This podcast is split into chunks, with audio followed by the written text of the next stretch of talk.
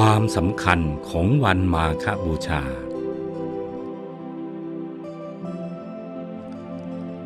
วันขึ้นสิบห้าค่ำเดือนสามพระบรมศาสดา ทรงประชุมพระสาวก ณพระวิหารเวรุวัน ได้เกิดเหตุอัศจรรย์ประกอบด้วยองค์สี่ดังนี้ 1. เป็นวันพระขึ้นสิบห้าค่ำที่เรียกว่า วันอุโบสถ พระจันทร์เต็มดวง ดวงจันทร์เสวยมาฆะเลิก 2. พระพิสุ1,250รูป มาประชุมกันโดยไม่ได้มีการนัดหมายทางวาจา คือพระสัมมาสัมพุทธเจ้า ไม่ได้ใช้ให้ใครไปเรียกมาแต่ต่างองค์ต่างรู้ด้วยญาณทัศนะของท่านแล้ว ก็ต่างองค์ก็ต่างมาจากแต่ละทิศ 3. พระพิสุทั้งหมดนั้น ล้วนเป็นพระอรหันต์ปราศจากกิเลสเครื่องเศร้าหมอง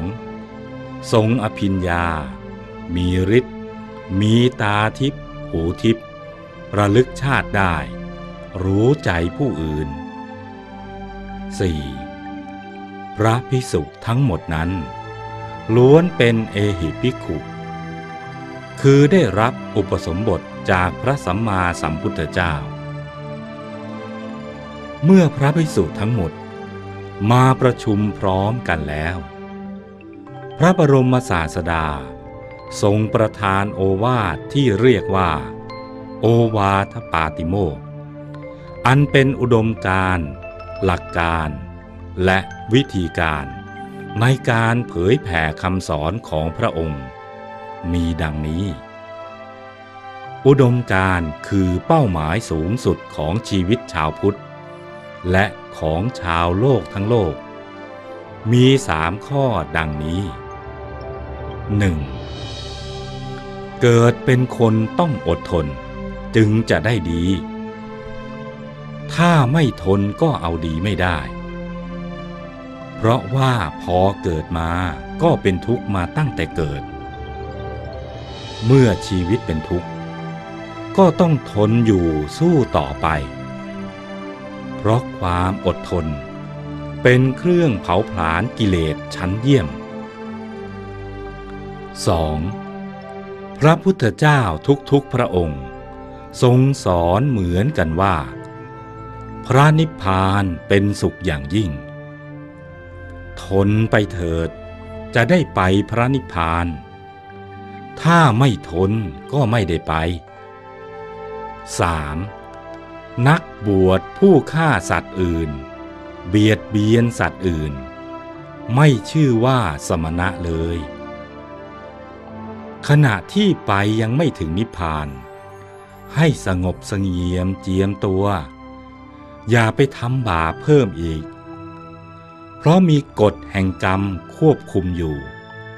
ถ้าก่อเวรเพิ่ม ไม่ว่าด้วยเรื่องอะไรก็ตาม แสดงว่าไม่อดทน ถ้าไม่อดทน ก็ไปไม่ถึงพระนิพพาน หลักการคือกฎเกณฑ์สำคัญของชาวพุทธ และของชาวโลกทั้งโลก ในการตัดสินใจว่าจะทำ หรือไม่ทำอะไร ถ้าผิดหลักการก็ไม่ทำแต่ถ้าไม่ผิดหลักการจึงค่อยทำมีสามข้อคือ 1. ไม่ทำบาปทุกชนิด จะบาปมากหรือน้อยก็ไม่ทำเพราะมีกฎแห่งกรรมคอยบังคับอยู่ ดังนั้น จะทำอะไรในชีวิต ต้องถามตนเองก่อนว่า บาปไหม ถ้าบาปไม่ทำ 2. ทำความดีให้ถึงพร้อม ความดีอะไรที่มีอยู่ในโลกนี้ ถ้ามีโอกาสต้องทำให้เต็มที่ เพราะความดีบางอย่าง เราเองก็ไม่มีโอกาสได้ทำ 3. กลั่นจิตของตนให้ใสตลอดเวลา มันนั่งสมาธิทุกวันไม่ให้ขาด เมื่อใจใสมากเข้า จึงจะเห็นพระนิพพานได้ วิธีการ คือแนวทางปฏิบัติตน อันเป็นคุณลักษณะที่ดีของชาวพุทธ และของชาวโลกทั้งโลก มีหกข้อดังนี้ 1. พระอรหันต์หรือพระอาจารย์ ผู้เผยแผ่คำสอนของพระสัมมาสัมพุทธเจ้า ไม่ว่าร้าย ไม่โจมตี ไม่นินทาใคร เว้นจากความชั่วทางวาจา 2. ไม่ทำร้าย ไม่เบียดเบียน ไม่ทำให้ใครได้รับความเดือดร้อน เว้นจากความชั่วทางกาย 3. สำรวมระวังในศีล และมารยาทให้ดี ต้องมีศีล 227 ข้อ 4. รู้ประมาณในการบริโภค ต้องฉันโดยรู้จักประมาณ รับมาให้พอประมาณ รับมาแค่พอประทังชีวิต 5. เลือกนอนเลือกนั่งในที่สงบ ต้องเลือกนั่งและนอนในที่สงบ จะได้มีโอกาสในการบำเพ็ญเพียร 6. รักษาใจให้ใสอยู่ตลอดเวลา โดยการทำสมาธิในทุกอิริยาบถทั้งยืน เดิน นั่ง และนอน เราได้เรียนรู้ความหมายและความสำคัญของวันมาฆบูชา เฉพาะที่เป็นหัวข้อหลักใหญ่ ๆ มาแล้ว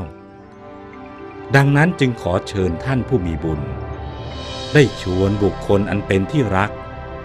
มาร่วมจุดโคมมาฆประทีปเป็นพุทธบูชา ณลานหน้ามหาธรรมกายเจดี โดยพร้อมเพรียงกัน